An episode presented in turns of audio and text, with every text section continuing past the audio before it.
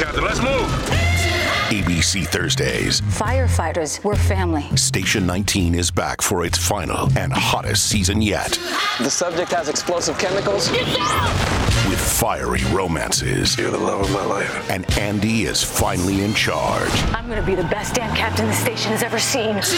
Station 19. All new Thursdays, 10, 9 central on ABC and stream on Hulu. Wyndham Hotels and Resorts makes travel possible for all. Whether it's the long haulers looking for a great cup of coffee, a roomier rest for the on a whim road trippers, or a place to make summer memories with the whole family. No matter who you are, where you're going, or why, with 24 trusted brands to choose from like La Quinta, Days Inn, and Super 8, your Wyndham is waiting. Get the lowest price at wyndhamhotels.com. Restrictions apply. Visit website for more details. Pod save the Queen! Hello and welcome back to Pod Save the Queen, and it is the episode after the interview before, so the Oprah interview that everybody was talking about, anticipating. It has happened, and I think it is fair to say that it is even bigger than anyone expected. Before we get stuck into that, quickly in other news, uh, since the show last week, an investigation has been launched at Kensington Palace into the bullying claims and the way that they were handled. Meghan's friends circled around sharing positive stories about her on social media, although one of them did unhelpfully share a photo of Archie, where the Sussexes quickly snapped up the copyright to it to prevent it being used further. Meghan won her copyright claim against the Mail on Sunday, who are going to have to publish a front page statement apologising.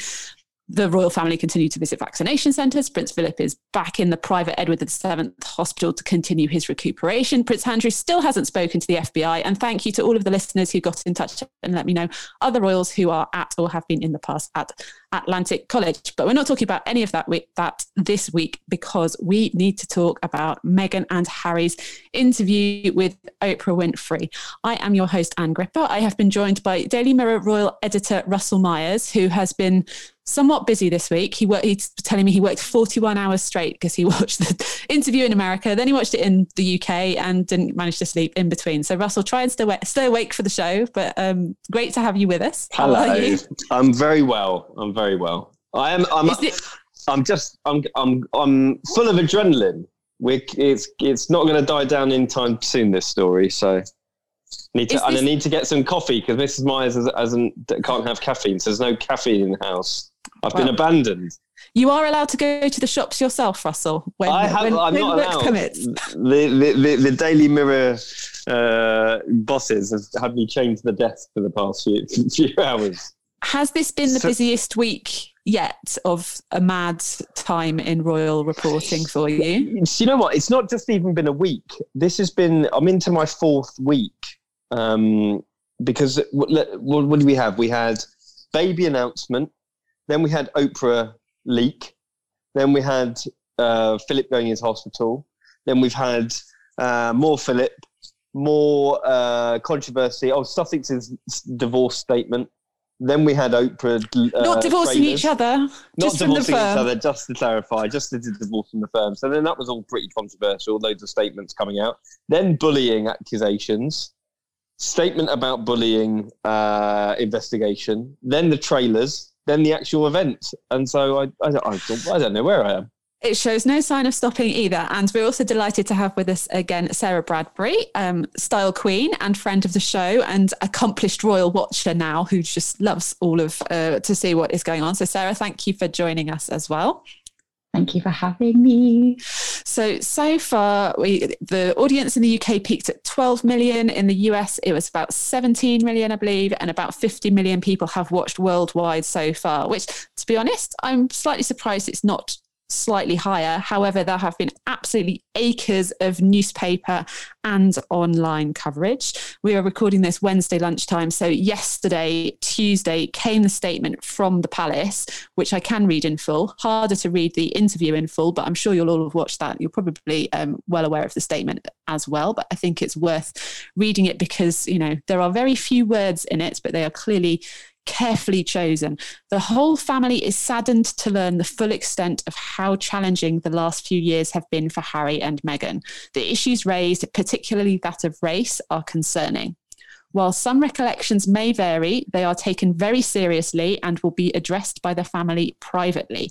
Harry, Meghan, and Archie will always be much loved family members. And that was a statement issued by Buckingham Palace on behalf of Her Majesty the Queen. So the top, top lady.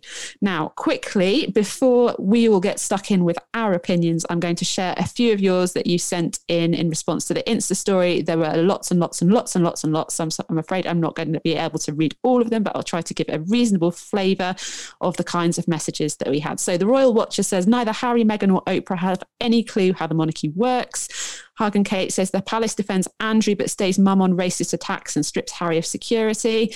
Tay Wall, the palace and media played Meghan against one another. M Forever 2020 is behind the scenes even worse than we imagined. How ugly is the firm? Amka Molson says, as, as an American and a person fascinated with the royal family, Team Kate, hands up. Uh, Smith, Susan Stewart did not enjoy Meghan and Harry playing the victim, coy half stories, and Oprah's softballs. Leslie Heinrich, more questions than answers. Um, Indecisive Girl says how the topic of Archie having the title of Prince was so badly handled. Charlotte Jane Hen- Henry was disgusted and dismayed, not clear whether it was by the interview itself and the details being shared or the detail of what was being shared and that that was disgusting. Um, Sham Reed, I need clarification on the title of Prince. Was it offered to Archie? Was there ever protection for him? Um, Dana Marie, oh my God, I am stunned, sad, and just feel so bad for everyone. Uh, J Mac Prov 169, it feels like Meghan never understood how titles and royal expectations work. How could no one offer help or mental health support to Meghan? That seems very odds. Um, talk about history re- repeating itself, says Mike VC with some exploding head emojis. Amy E. Tucker, so much. I was surprised to learn things are so bad with Charles and William. Uh, makes me very sad, says Adrienne Rutherford. Um, so on and on, various different things. Some people in favour of the Sussexes, some people against. Um, Courtney, who got in touch from Australia, said, My personal opinion is that there are always three sides to every story. In this case, Harry and Meghan's, the firm, and somewhere between that is the truth. So, Russell, you've seen this interview twice now. I have. And, and talked and, about it for days. Yeah. What What are the bits that have really sort of which are the bits that jumped out at you immediately? And then which are the bits that are kind of stuck with you now a few days on that have really sort of oh yes that really is the the heart of it? Well i think there's you know three three main claims i suppose. And uh, you've got the claim of racism which will has undoubtedly um, become a huge huge focal point of of the interview because it was just so shocking. I just cannot get Oprah Winfrey's reaction. You know, the camera pans to her and she's like, "What?" And it was really shocking. I mean, my, my jaw was on the floor for the whole two hours watching it uh, live. I'm no less stunned having watched it several times and you know again fully and, and loads of other clips. But this this allegation that a senior member of the royal family had a conversation with Harry uh, and commented about how dark their unborn child's skin would be, I think is absolutely extraordinary. And um, we don't know the context, but I'm not too sure whether now, even if the context was explained, uh, that it matters because there's been such a, a level of revulsion about that. Um, and regardless of whether, you know, like Thomas Markle said when he was interviewed on Good Morning Britain yesterday, that it may have been a dumb statement. I mean, I don't like that phrase anyway, but let's just stupid say question. A, a stupid I think he question. called it. He did say dumb statement as well, but he he also, I mean, he made the point of you know maybe it was clumsy, maybe it's a, a, a foolish, clumsy statement to have made, but I don't really buy that because I think that um, if Harry and Meghan were that aggrieved by it and they knew um, what attention that would bring by telling a global TV program um, about that allegation, about about the, the, the the statement that was made to them. They knew what that attention would bring, um, so they obviously feel very very upset about it. And I think that re- really relates to the come to the Queen's statement later. But as, as you mentioned about um, recollections may vary, that's going to be very very interesting to see how that is dealt with. Because if that does become an issue, and Harry and Meghan either don't get an apology uh, privately or they are not satisfied with the way that that internal investigation, uh, if we call it that, uh, goes, then they'll. I, have no doubt that they'll hit the nuclear button again. They'll be straight on the phone to Oprah or Gayle King, and they'll be doing more interviews. This is definitely not, you know, one one they've had their say and that's it now. They will definitely keep on talking to the media um, if they feel that that's the only way to get their voice heard. The other claim that I think was absolutely breathtaking is uh, is Meghan talking about how she felt suicidal. She said um, she was five months pregnant and her mental health was at such a deteriorated state that uh, she asked a family member for help, uh, and she thought she felt that she needed to be hospitalised. Also, she said she felt she couldn't be left alone, and I don't want to live anymore. And when you're hearing a young, vulnerable woman who is five months pregnant, uh, regardless of your opinion of Meghan Markle or Harry or Meghan or any of the royal family, when somebody is saying that in such a public way, I think uh, we've all got to take a step back a little bit and um, and, and realize how on earth it came to this position and um, and how desperate she must have been feeling. So there will be definitely questions to be answered um, within the palace. I don't agree with the fact that this should be all handled in house because you know, we, we had a, a, very public statement from Buckingham Palace just last week on the bullying allegations surrounding Meghan. They publicly stated that there would be uh, an investigation about the HR practices and about the workings of the palace, and um, at some stage, they would let it be known, um, you know, the workings of that investigation. So, how on earth can that not happen if a, a member of staff or a member of the royal family made a, uh, a claim of um, their mental health being so, such a bad state that they needed to to be hospitalised, then I think that um, you know we we need to understand the inner workings of the palace. So I totally agree with you that those were the two absolutely most shocking elements, and I think so on the on the on the mental health aspect and, the, and also the statement that you're talking about i think they almost need to revisit their whole hr structure which is sort of what meghan was saying. She used to be at a union when she was an actress. She had access to sort of um, an advocate on her behalf. Whereas in the firm, you've got the principals, you've got the, the, people who are the royals, and then you've got the people who work for them. And it seems like the HR department is the people that work for them. And maybe that's why they felt the statement had to be a bit more public and it's an actual proper investigation. Whereas this is stuff they feel at the moment, which is stuff that affects the family much more. And the, the family ultimately aren't currently governed presumably by an HR department. They're just the Queen is just the boss. I mean, she did fire her own son essentially from his from his jobs, Prince Andrew, after he'd given that Newsnight interview. But it's it operates in a in a different way. But so on the on the mental health front, it's absolutely undercuts everything that William and Harry and Kate have been working on over the last sort of five years with Heads Together and and everything else that they've they've got. And you know, who we don't know who exactly Meghan took that to and who it was that said no. And that they felt that no was the answer and that there was no other route, like that they didn't have a route. I, I think it's interesting that sort of feeling of powerlessness within this institution because I don't know. And Harry, whether he sort of felt a bit guilty that he hadn't spoken up more or been more demanding that actually, no, she really does need help. We need to sort this out. I don't care what you say. I'm fixing this.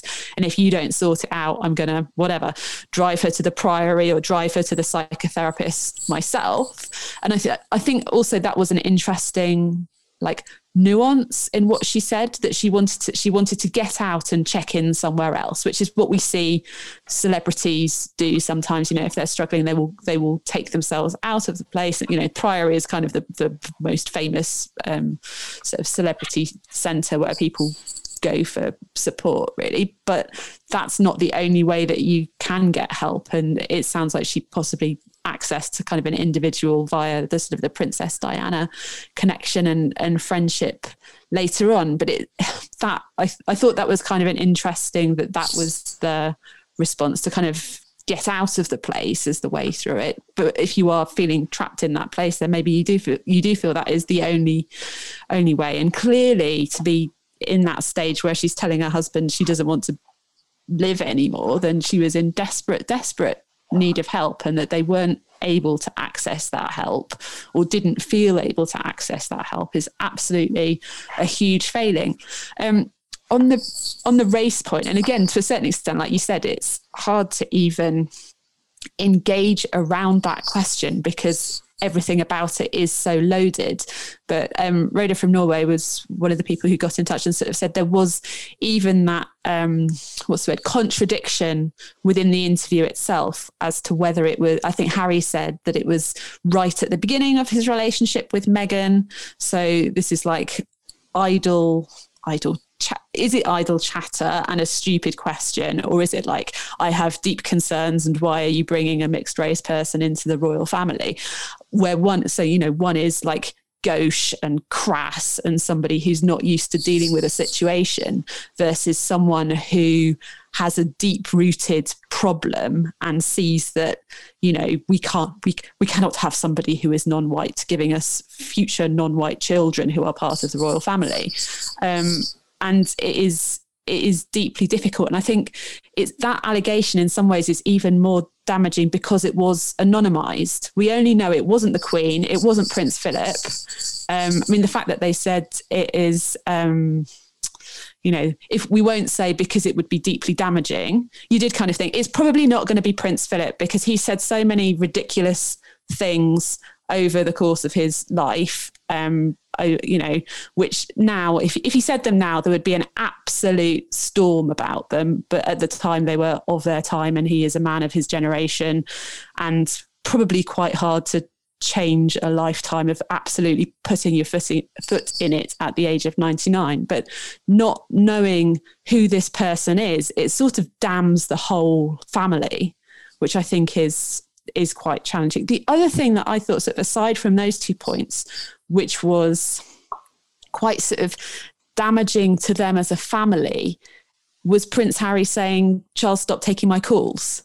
At a sort of a basic human level, you're on the other side of the world, you're desperately trying to figure out your life, your future. You felt like your family is under threat and that you've had to escape, and you're phoning your dad to try and figure it all out and how to take it forward. And f- to say that you know my dad stopped taking my calls. A like that's a very sort of emotive thing to have happen and not like not something i can even begin to comprehend you know the sort of what a family relationship is like when when that happens but but for him then to share that in public as um as a couple of people kind of said like this interview, they blew up their bridges on the way out. Essentially, um, there was no a lot of these things. There is almost no going back from, and they talked about wanting to heal things, but they've poured some petrol on the fire and rubbed some salt into the wounds. They have, yeah. I mean, and and and I think that you look at the Queen's statement, and uh, that's why they took so long. You know, took two days to actually respond to it, and I think that was the the, the wise choice certainly experience uh, paid dividends in this instance because the Queen didn't want to pour petrol on the fire. Um, we understand there was a statement that had been prepared and that she wasn't prepared to sign off on it. Um, and I think that that was a wise choice because I had said initially, I, did, I, you know, when we were having our meetings on Monday, would we? Well, we were going to get an, well, we are going to get a reaction, and I and I said my call was I think I think they'll wait until the British public have seen it because what's the point of putting out a statement? I mean, it was on at one in the morning till three in the morning.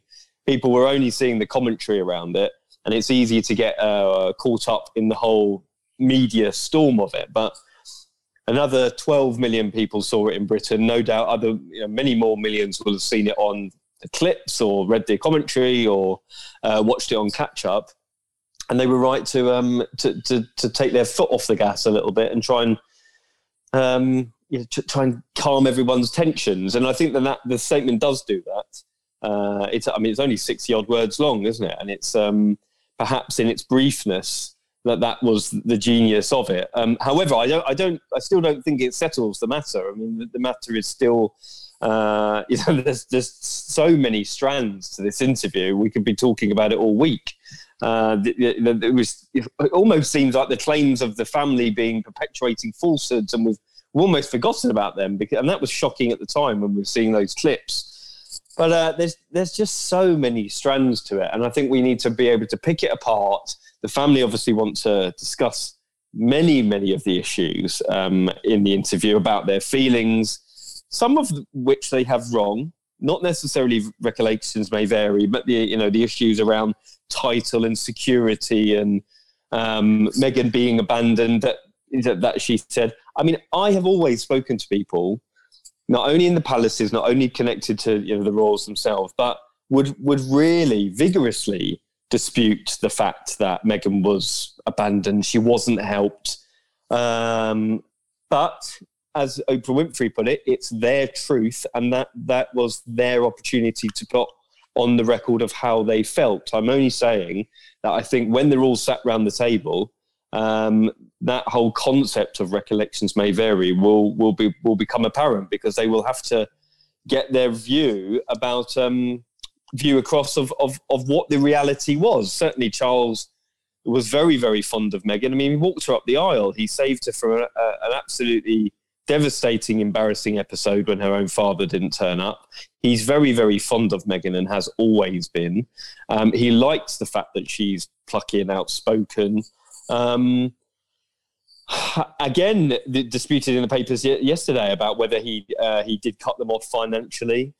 On that point, I don't think there's where would the sympathy be for a 36 year old man who is complaining about being cut off financially, who's worth the best part of 30 million pounds? Having anyway. declared that he wanted to be financially independent as well. And, and by saying, well, we could have only, we only could got, get this house because of my mother's money. Well, you're living in a 15 million, 14 million dollar mansion and you've got, you know, 50 million dollars in the bank plus the money that you've just been signing up with Netflix. So, I mean, I don't buy that. And I think they really need, to take us, they need to take a step back and realize some of the comments they're making are, are inflammatory to to the to the public. Um, listen, there is, there is a great deal of support I think uh, in the United States, where I've been looking at some of the coverage there and some of the commentary, and they have been widely applauded. Um, very, very split over here. I think the depends where you where you're looking and who you speak to, but mm. I um I don't think this is the last we've heard of it, and I, I wouldn't I wouldn't be surprised in the slightest whether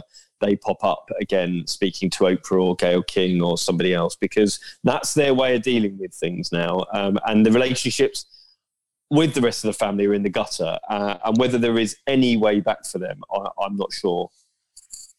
So I think one of the things that I've been thinking about ever since we saw those um, preview clips last week was that Oasis, and it was an album title. This is my truth tell me yours.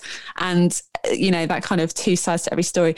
Before we move on and i'm going to get russell to put the you know the the interview didn't have like a fact check running alongside it. So there are some things that were put out there as statements or implications of this is the way that things are which we can probably clear up in a little bit. But before um, i ask russell that i was just going to ask sarah like watching it. And it's it's quite often said that the young the young people as I as I speak as an aged crone, like the young people are much more sympathetic to sort of Meghan and Harry and their um, their drive to do things differently, speak their truth, and all of that kind of thing. So I'd just be interested to see what you thought about it, or the you know kind of any chat among your your friends and sort of your generation if you like if there were particular moments that stood out or what the what the mood music has been for you um, yeah, I mean, personally, I thought, you know, everyone has their opinions on Meghan, but like Russell touched on earlier, like, you know, whether you like her or both her, I think when she kind of spoke quite openly and honestly about suicide and, you know, wanting to end it all, really kind of struck a chord with me because I've had, you know, lockdown's been hard on everyone. And as she and Meghan both, Meg, sorry, Meghan and Harry both highlighted, lockdown for us has only been for like you know since what for a year whereas they felt permanently locked down. Like she couldn't see her friends she couldn't do what she wanted because it didn't like look right. So how we've all been feeling that's how she's been feeling for way longer than just the past year. And as someone that struggled with mental health themselves and has like plenty of friends that especially over the past like few months have really struggled it really kind of resonated with me because I just felt like, you know what, at the end of the day, as much as she's married Prince Harry and she's been an actress and she's in the public eye, she is a person. And yes, she might not see everything. Yes, she might not read all the comments, but they still hurt and they still mean something. And I think Harry and hers choice to move to LA and to move away from it all, it was his kind of bit of saying, I'm going to save my wife and the mother of my children's life because I didn't have the opportunity when I was younger to do the same for my mum. And he always will probably look at Meghan and see so many similarities between the way Meghan's been treated and the way his mum was treated towards the end of her relationship with um, Princess Prince Charles, sorry. And I think he just kind of really stuck this moment was like, do you know what? Enough's enough. I'm done with this. I love you as my family, but I love my wife more and I need to support her and I need to be there for her. And this isn't right. I think it's interesting that kind of who is the rescuer and who is the rescuee because there's this, there was a really tiny moment when they were out in the chicken barn when when Meghan was just like I love to rescue and you're like she thinks that she has rescued Prince Harry, and Prince Harry equally feels like he has rescued her and their family and, and taken them to America for their new life. So that's all. I mean, I, I found the whole sort of fairy tale references towards the end a little bit like it was being laid laid on with a trowel by the end. Which, I couldn't. I mean, the the the um, what was it? The Little Mermaid reference. Oh, and then yeah. she lo- fell in love with the prince, and then she lost her voice. I mean, come on it was all fairly serious up to that point. I think that bordering on the ludicrous, but you know. um, again, before we move on to to Russell's kind of uh, setting things straight on a, or clarifying on a few different issues, I also just wanted to see Sarah what you thought of how Meghan's look came over because this clearly is going to be a an interview that is played through the ages um, that the images have been used as stills across, you know, newspaper pages all this week, all over the internet. So there is this is going to be as iconic an image of Meghan as her wedding day. What? How did you think it it worked for her in this context? Meghan's always kind of been one to really represent female you know, leading designers and um, brands. And, you know, I think when she wore like the Armani dress with the lotus flower was quite like a statement, even though it was very plain and simple. Um, I've seen a lot of articles based around like Meghan's dress and the lotus flower and the comparisons between like the resilience of the flower and its ability to like flourish and grow even during like just um, challenging conditions.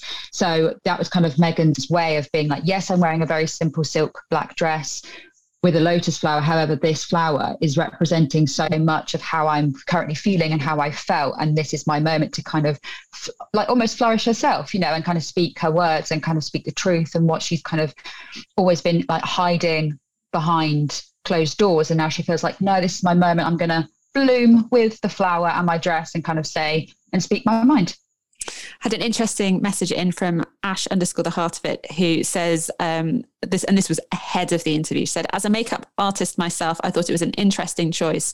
While I think she looks beautiful and amazing, if I was helping a client choose a look for what will no doubt be an emotional interview, I would advise against such a black heavy eye because we all know what happens if you cry. Unless, of course, you're looking to increase the drama with running makeup. I'll be interested to see if we get the money shot of a black liner-soaked tear running down her cheek. I wouldn't wear a white dress out in the rain and I wouldn't wear a dark eye look if I thought I might cry. Um, but I think Meghan looked remarkably composed, I think, throughout it all. There were a couple of moments where she looked maybe on the brink of of tearing, but she was remarkably composed in what was such a sort of heavy duty interview, really. Well, yeah, Oprah, I, Oprah, sorry, Oprah interrupted her, didn't she, when she was about to cry? Oh, yeah. That was probably the only part of the the interview I thought Oprah kind of missed that big moment. I can't remember what it was about. Probably was it about the suicide. Or it might be about Archie and the oh, race yeah. question, possibly, and the sort of how that made her feel. I can't, I can't remember which moment. Yeah, I can't. Was, but it was it was a big, big moment. Um, she nearly went, nearly went, but she didn't. So she was quite sort of strong throughout it. Um, and what did you make of Prince Harry's black socks, brown loafers combination?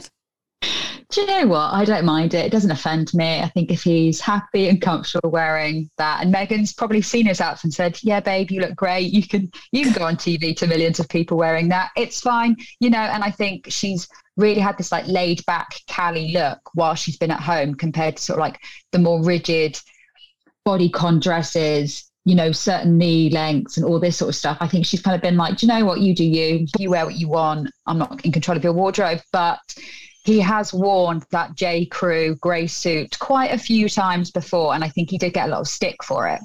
But you know, the first time he wore it was actually with a picture of one of the first pictures we ever saw of Archie in Windsor Castle in the church. I think it's St George's Church. Um, that was taken two days after he was born, and then he again wore it at the christening, and he's worn it at multiple events before. So maybe he's taking, you know, tips from his sister-in-law, the discount Duchess herself, and wearing outfits again. But also maybe he's just thinking, this isn't my moment. I'm just going to wear some raggedy old suit I've had for yonks, and just thought, you have your moment. You wear Armani. You do what you want. This is this is your chance. I've spoken before. I've had my moment but this is all about you. And that's why she was like boom silk dress armani. And then of course the cartier bracelets. I can't can't go without mentioning them. Quite. So russell time to clarify a few things. Katinka, Katinka sorry, Katinka Goncalves says, a question. I was surprised that a title is tied to having a security team and didn't want Peter Zara to have titles, or so we were told at the time. Do they have security? Do Eugenie and Beatrice have security? Do Edward's two children have security? And also, from my point of view, I would like you to explain, please, who gets to be a prince or princess? Okay. Now, um, this is quite a contentious point, and and it depends depends what side of the you know coin you land on. Because some will say, "Oh, it's just a misunderstanding. They didn't really get it." Um, you, some have accused them of not being uh, particularly up with the rules of the monarchy, which is kind of strange because I imagine they have been explained to them now. Uh, the written order, a written order of a letters patent was uh, made in 1917 by George V, the Queen's grandfather. And he declared that only royal offspring who were in the direct line of succession could be made a prince or princess and receive titles of his and her royal highness. Now, that means that uh, essentially the grandchildren of a living monarch. It's further complicated by the fact of it. Um, it says something along the lines of the you know the son the sons of the of, of the heir, basically. Now, the Queen came along and designed a new letters patent to, to, to make sure that the Cambridge's children were all given those titles. Um, and even with that addition, Archie would have never have become a prince until Prince Charles became king, because it would be the grandsons or the grandchildren of the monarch, which, of course, we are in very different times at the moment because um, this period we're in, we have a monarch and two or three heirs, three living heirs. So that's very, unusual. very, very unusual.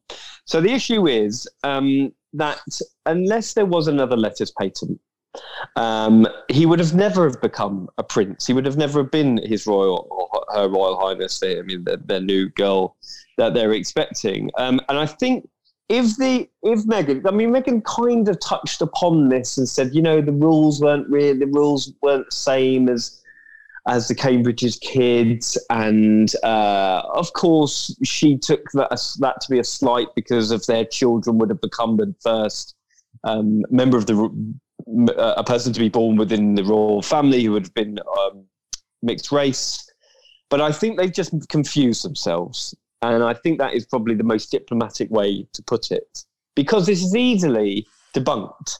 Uh, maybe their argument would have been it would have been nice for the Queen to design another letters patent and make sure that our children were on an equal footing to the Cambridge children. Well, that doesn't really um, fit with so many levels. Prince Charles has always spoken about a slimmed down monarchy. Uh, he didn't want the uh, the rest of the family to be treated like Andrew's the children, and Andrew kicked up a stink many many moons ago and wanted his children to be princes, prince or princesses, and uh, have all the trappings of royal life without doing very much for it. Um, and I don't know whether that's necessarily served Beatrice and Eugenie well, because look at how Zara Tindall has got on with her life by not having a title, and seems arguably to achieved a lot more and have um, be a lot more popular with the with the public. Whether they care about that, I'm not sure. However, um, we were always then told by the Sussex's spokesman that it was their decision not to give their children titles. Um, and now it appears that they did want those titles and they were wanting them under the banner of security. Um, but again, that, that issue of security could have been solved very, very easily if they had bestayed as working members of the family. The, the, the, royal family is an institution that is paid for by the taxpayer. They may be fabulously wealthy people, but the pa- British taxpayer picks up the bill for an awful lot of things. And the Home Office, under the British government, is responsible for those bills for keeping them safe. And when the couple, as the Sussexes did, announced that they wanted to step back, or there are even rumblings that the Queen may have been aware of, why would they have put their neck out to say, well, we need to go back to the government with the, with our cap in hand and say, well, we need a few more million to look after these this family who don't even want to be in the firm, don't necessarily want to represent the firm full time. Um, it just doesn't work like that. And, and, and on that point of being sort of half in, half out, like Meghan was saying, trying to suggest that they were the same as the Duke and Duchess of Gloucester or um, or Beatrice and Eugenie, Eugenie sorry. Um, it just doesn't work like that because they they do not have full time protection. And Harry's point was he is still a he is still a, a target. The, the, threat level hasn't reduced. He uh, is a former military man and um, and, a, and a senior figure within the royal family. Well, that costs an awful lot of money to make sure that those people are safe. And if you don't want to be part of it, why should we be paying for it? As Harry and Meghan have a fantastic opportunity to make an awful lot of money for themselves, I think most people will be thinking, well, you should just treat, if you want to become celebrities or you don't want to become member of the royal family, be like George Clooney. George Clooney's bill to keep his family uh, safe must be an absolute fortune. They have uh, you know, half a dozen guards keeping them and the family safe at all times. Well, that's the reality that Harry and Meghan are going to have to deal with. And I think that they should be paying for it themselves. So I think there's a couple of things on this. Why does a baby need his own security? Because surely he's either at home, which is secured, or with the parents who are secured if they are working members of the royal family and, and within the institution there. Well, just to interject there, I think, you know, it's a very convenient truth, isn't it? Because it, it, I think Meghan was making the point of, well, why is my son being treated differently? And we already know that she was feeling very, very ostracized by the family, claiming that they weren't protecting her, not necessarily security wise, but protecting her for mental health, helping her through the trials and tribulations of, of becoming uh, a member of the family whilst becoming one of the most famous women in the world. So she was using that as to say, well, why are you not, you might not want to protect me, but certainly protect my son and my husband, who is also obviously still um, there's still a, a huge issue over threat. Um, again, it's if they wanted to be part of the family, the we wouldn't be having these conversations. But I think they need to take some responsibility for their own actions. And there was, I, I got that feeling as much as um,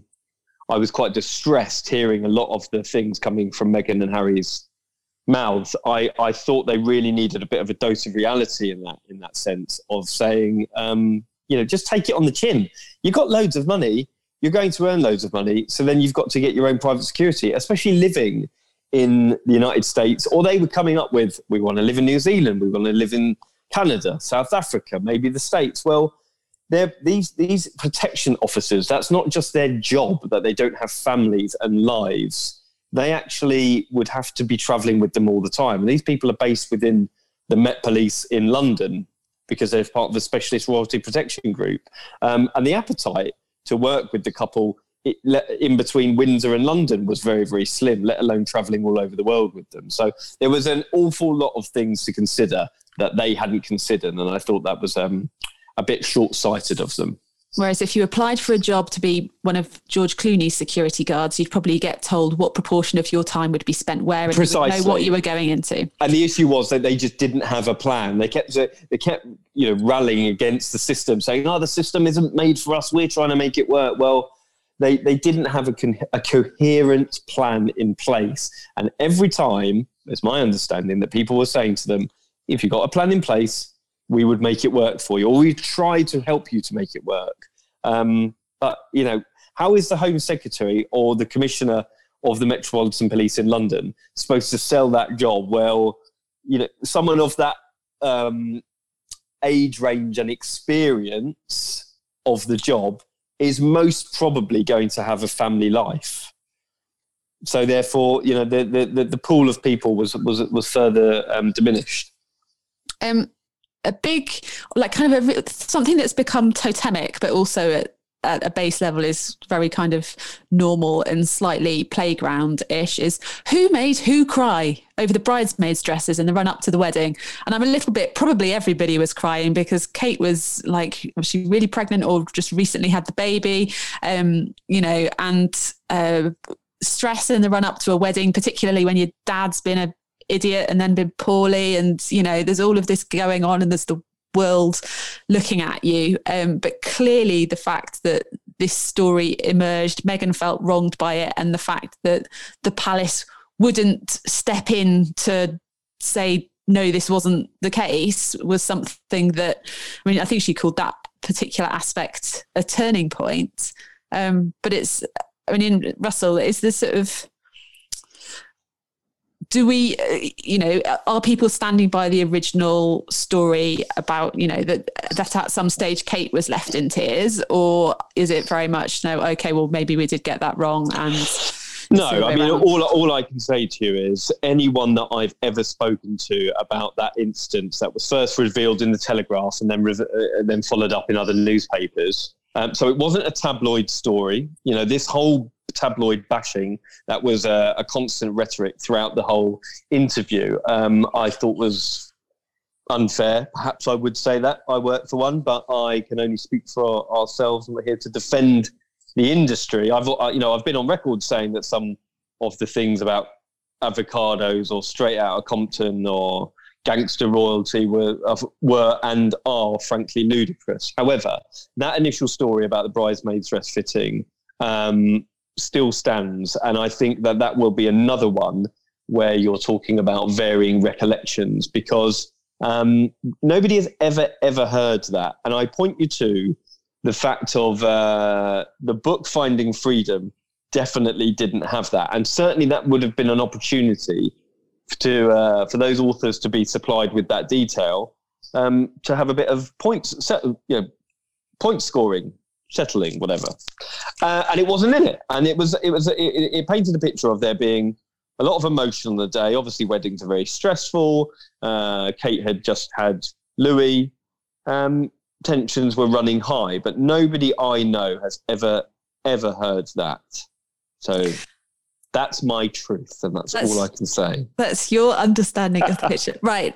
Now on to my favourite one, actually, which is Meghan saying that essentially they were already married when they got married and that they'd had a wedding in their back garden and all of this stuff. And how did that, what did you make of that, Sarah?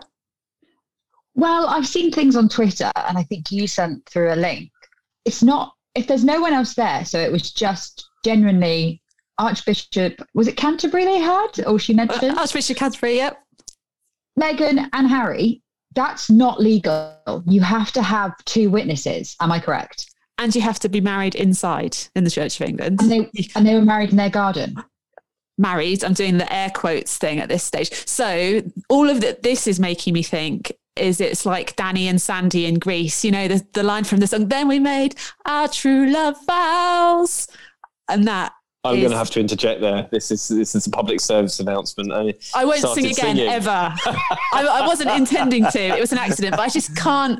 I can't not do it. I love that song. I'm looking forward to being. come out up, from I'm look- I am looking forward to being. Uh, I am looking forward to being back at a wedding disco where we're all absolutely Oh, smashed all? and hammering that out on the dance floor. But there we go. I ju- but I just I just think you know it's very sweet and clearly that was a special moment and very private and I can understand why that is the picture that they've got up on their wall rather than the pictures that they see in the media all the time from their from their wedding, which have an entirely different thing. You know, I mean the, the picture that I've got up in my bedroom from my wedding day is one where it's just me and my husband when we went off on a little drive down to the point and had some lovely pictures taken. And it's sort of you know it is a quiet moment. It's an intimate moment. And i can un- i can understand that they wanted to have that ahead of this big spectacle but i think lots of the stuff that she said about her wedding generally the sort of like out of body experience or uh, you know we wanted something that was just for us and this was for the world i think that's probably something that lots of brides and grooms feel that at some stage in the rush, it's like, oh my goodness, this is just such a big palaver. We should just none of this stuff really matters. We should ditch these guys. Ditch Yes, these guys let's and go do to our own Vegas. thing. Exactly. Yeah. I, I, I know. I, I thought that again, the turn of language was probably unfortunate, wasn't it? I mean, I had two weddings, and I treat the non-legal one as the wedding. So, the, the, as in that was, and it was kind of the reverse. But I get what she means. It was it to her that was them getting married. It doesn't matter whether it was the legal part or it wasn't inside. That was them getting married. So I just think, as as a lot of people said this week, there are more important things to be worrying about, um, and perhaps that's what the Queen thought as well. Not pouring petrol on the fire, perhaps.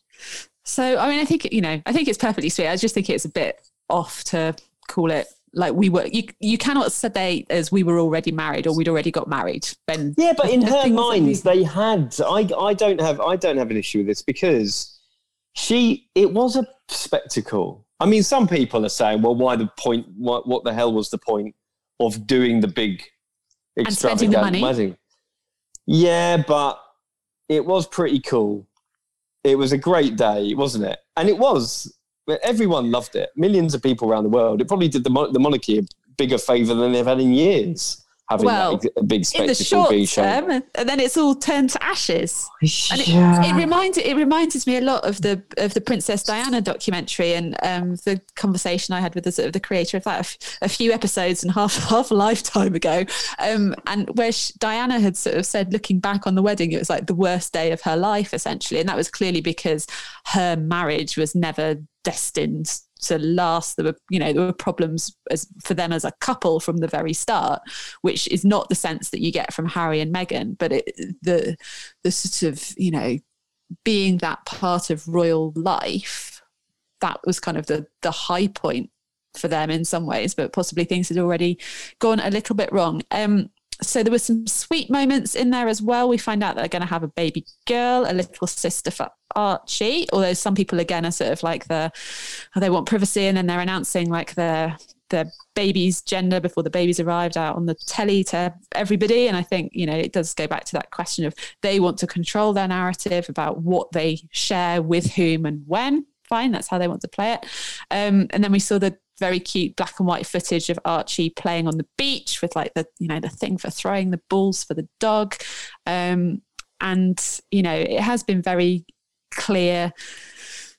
They've used you know they've used black and white a lot always, and in fact there was that other picture that they uh, released via Misan Harriman as well of um, Harry and Meghan in the garden as part of their sort of baby bump photo shoot with um, big a big cutch hug for for Archie, but you couldn't see his face. So they are clearly intent on protecting and controlling his privacy and limiting quite how much is out there. But and and the kind of the discussions that Meghan highlighted in the interview about um, someone from the royal family questioning what color his skin would be, then you wonder whether there is an additional element to this sort of choice of using black and white photography and the sort of the stylized type image they did for their Christmas card, which sort of hides that kind of thing.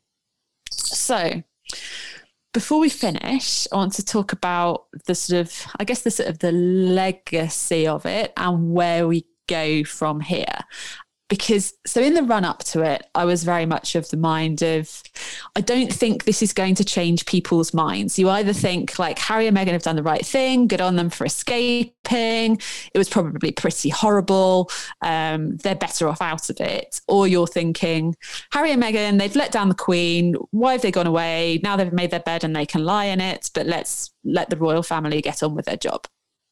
So I was, I was thinking like has the interview, given the sort of shocking level of, you know, particularly the sort of the suicide and the race question that were raised, will that have changed people's minds?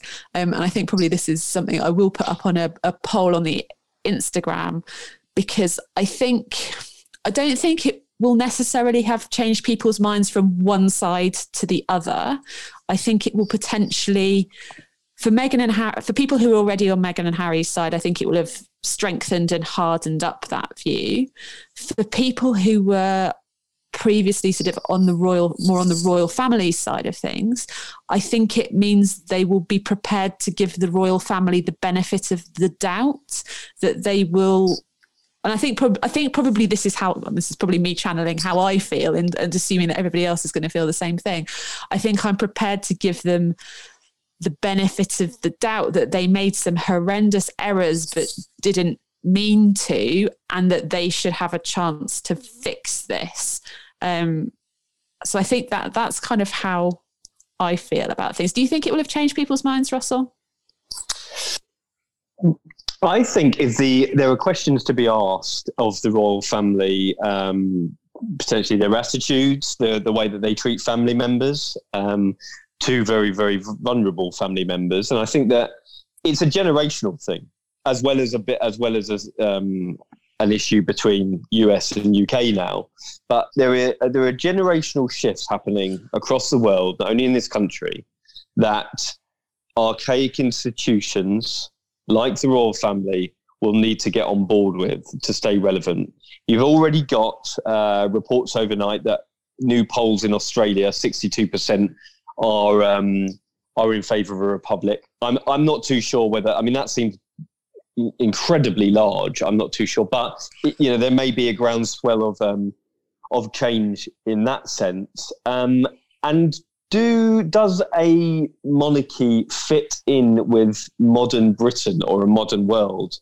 I'm not sure whether you know this this um, a lot of people may may, may think that it isn't, and that's a that's a very very strange scenario to be because as much as um, you know the younger generation have really sort of dragged the monarchy into the 21st century, this is this is a crisis that is the worst in decades. Regardless of the Queen's statement released yesterday, which, as I've said, killed them with kindness, but let let the door open um, not only for them, but also for a challenge of their version of events. Uh, it's not going to go away, and people will be monitoring it very, very closely. Um, and in the court of celebrity, which matters to to a lot more people than the monarchy, um, maybe maybe Meghan and Harry will uh, will win the day. I think that it's it's just all over the place at the moment, and, and and at its base, it's a very very sad situation, and we've witnessed the disintegration of a family before our eyes. Whether that will completely, I think people are pretty entrenched, aren't they, in their view. Um, I haven't really met many people that have changed their opinion after watching that either way. So, um, so I guess we'll ju- we'll just wait and see. Cliffhanger. Um, do you think it will have changed people's minds, Sarah? I don't know. I feel like you either love or you aren't really that bothered by the royal family at all. I think my fascination kind of came with the William and Kate era, and then obviously then you kind of watch Harry go through his ups and downs of somewhat a growing phase of things we won't mention, Nazi uniforms. But he kind of become like, you know, a whole new man and you've seen that flourish through. But the amount of people on my Instagram alone championing um, Meghan for just speaking her mind, speaking the truth. I think there'll be a whole new flourish of royal supporters, but more team Meghan and Harry. I know we're not supposed to pit them against each other, but I feel like, you know, even though William and Kate are doing incredible things for charities and kind of their Zoom calls and keeping up to, in touch with people, I think even though Meghan and Harry had their own projects going on on the sideline, I think many more people will kind of take Meghan seriously and almost want to champion her for just speaking her mind and being quite honest and the truth. So on the um on the polling, Her truth. Ooh. truth. Yeah, sorry, her truth. No, no, and it is easily done because, and I, I I think that is that is a big, Her big side of the issue because because um, a lot of people will will just believe wholeheartedly. Take it as gospel. Well, yeah, of course, and and that's really difficult, isn't it? Because the of the old adage of the royal family is never complain, never explain. And why did we need to hear? Some will say, why did we need to hear um, the story about Kate making her cry? They could have. She could have easily said that story and said that it, it wasn't. It was exactly it was different to how it was described. And but they, by hmm. bringing Kate into the story is quite controversial, and she knows full well that the Duchess of Cambridge will not be able to respond, or will choose not to respond to that allegation. And they also know full well that I don't that the Queen wouldn't or the family wouldn't respond to many of the allegations that they that they put forward. Um, certainly about the the mental health aspects has opened up a whole can of worms. And maybe we should be hearing about this publicly, but yeah, I just I find I find that that concept of it, which I why I, I liked the fact that Oprah Winfrey said your truth, and as you said earlier, that there are three sides to every story. Um, but a, but a lot of people, I, I mean, look at the American press this week. It's been wildly um, what's the word I'm looking for? Pro Sussex. pro Sussex, and I, I think a lot of the sort of um, reasoning has gone out the window. But then if you look at ours as well, I think I think you know the mirror has been really balanced today, especially.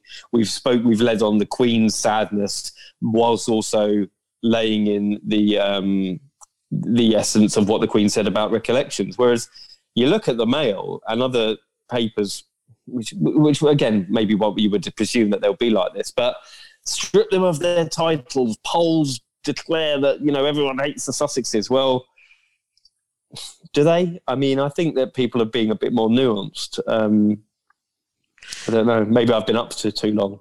No, well, I think, I think it's interesting. But so where where do we go from here? Can the mantra, can the palace mantra of never complain, never explain, continue in the 21st century?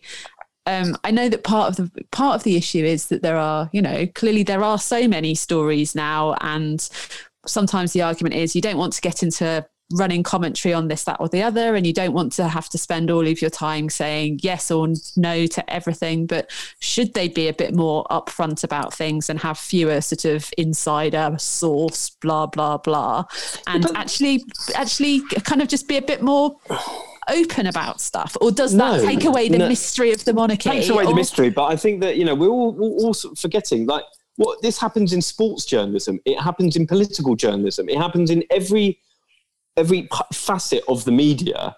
We don't need to have celebrity. You know, this is always working with agents or f- football agents or celebrity agents.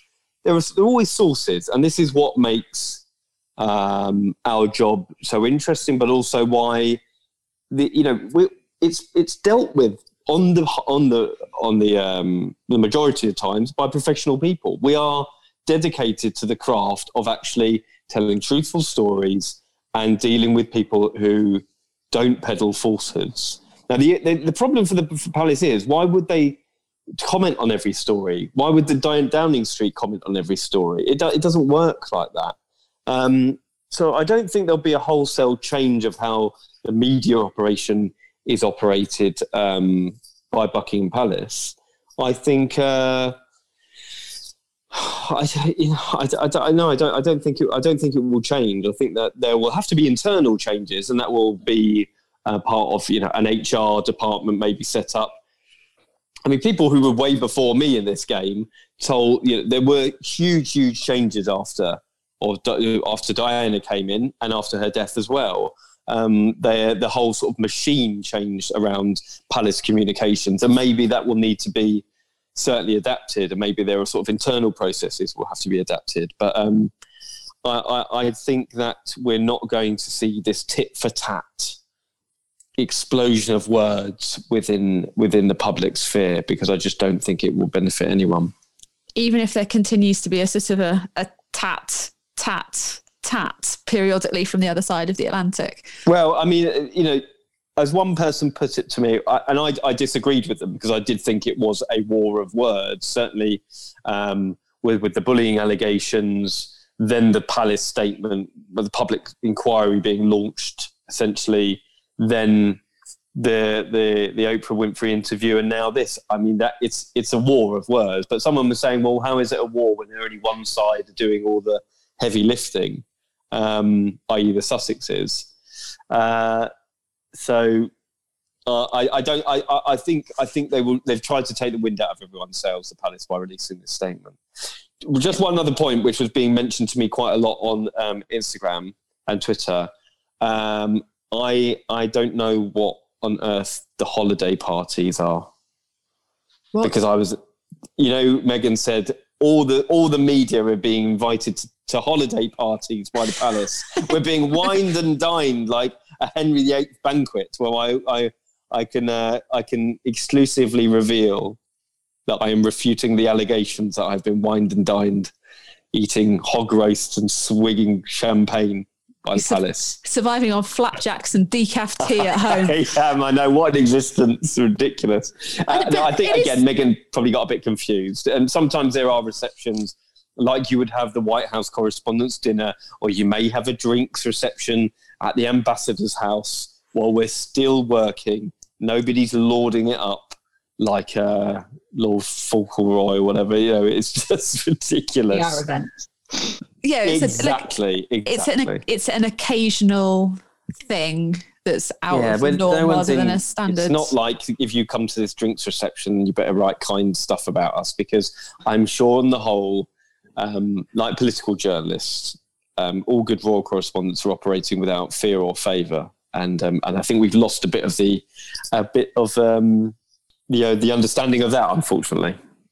I just want to know if you know, the Queen, Prince Philip, Charles, Camilla, Kate, and Wills were all watching it like an episode of Gogglebox, like the Malone family had oh, yes. some fondant would... fancies, some rich teas, you know, maybe a Fortnum and Mason hamper on the go, just, just all like so just good. having a chat about it. Oh God, behind the sofa, I think oh, they would have been watching it from. Do you episode?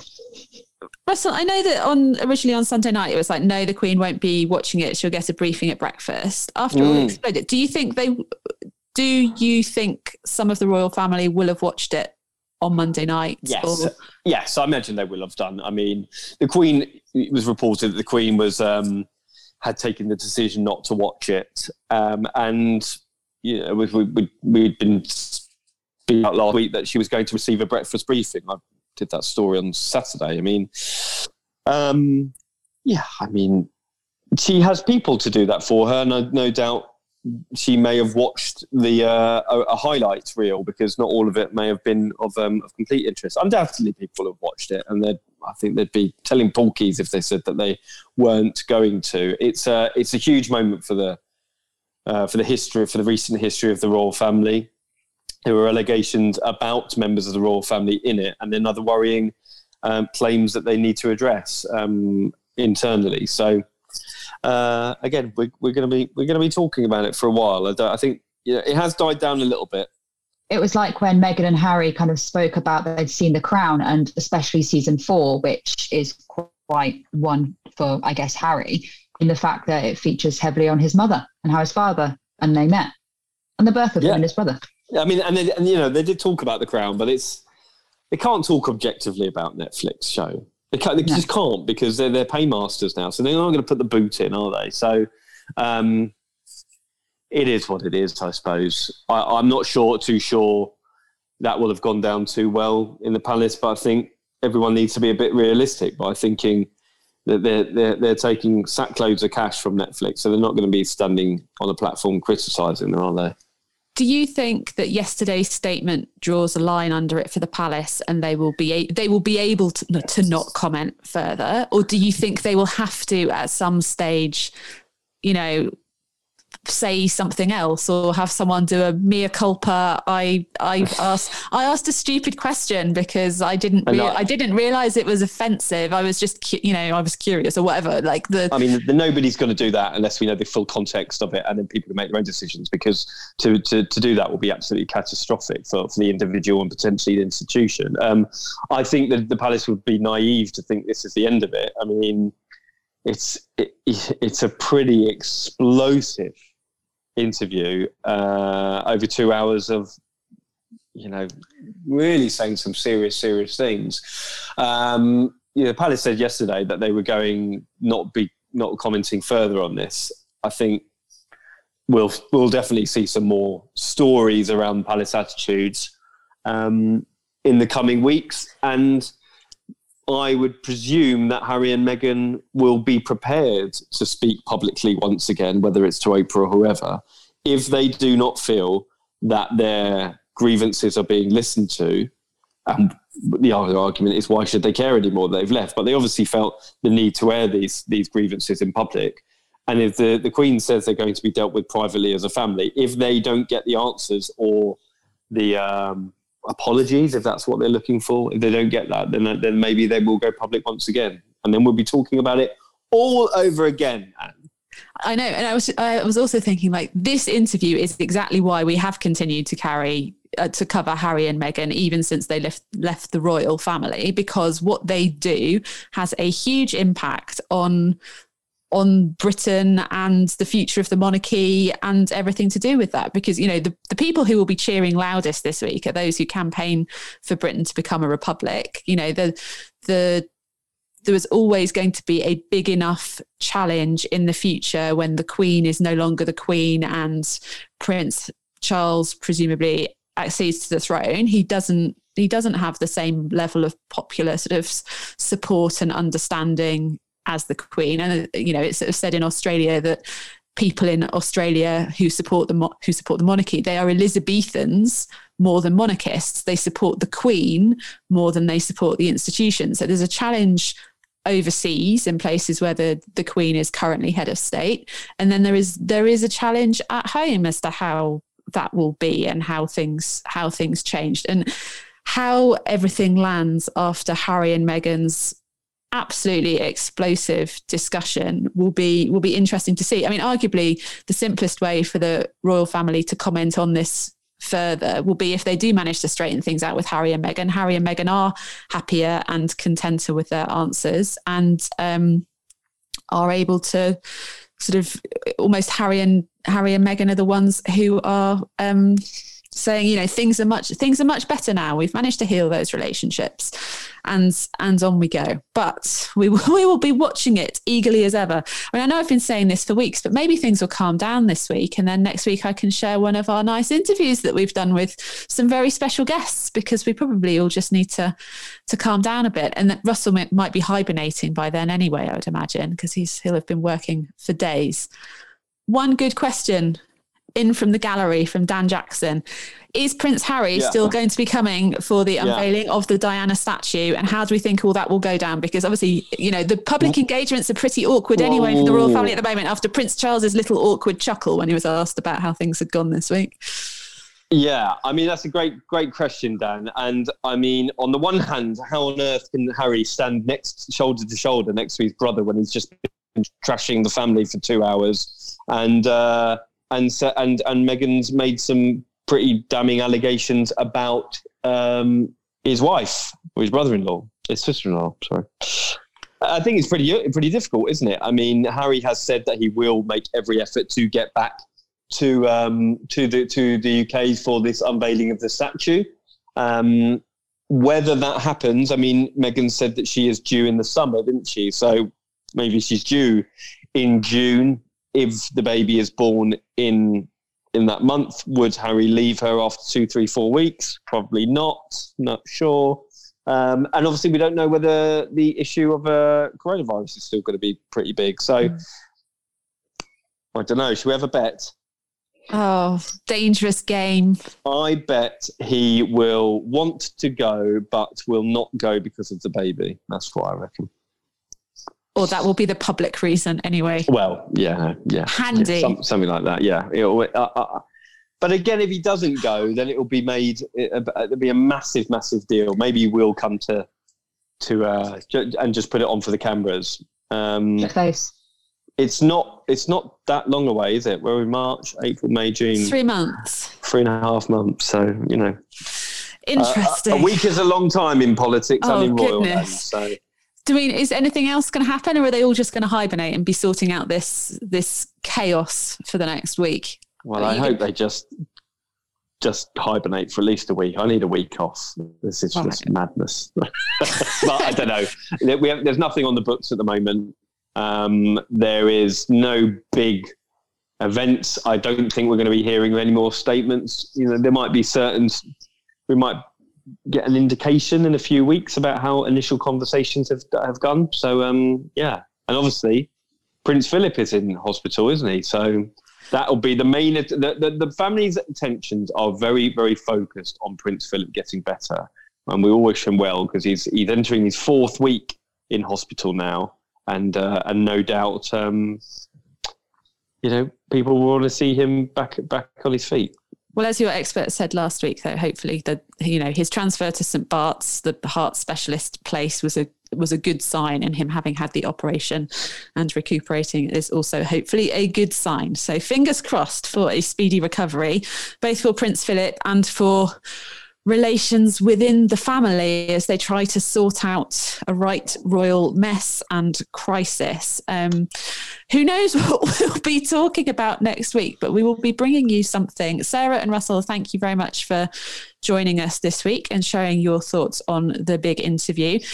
Make sure you're following Russell on Twitter at RJ Myers for all of the royal latest. And if you haven't already, then it is well worth signing up for our royal newsletter at mirror.co.uk forward slash email. So a daily dose of all of the headlines to keep you up to speed. I think we might have sent out a few extras this week just because there has been so much going on. So, well, we'll be back next week. Stay safe, stay well, and until next time. God save the Queen!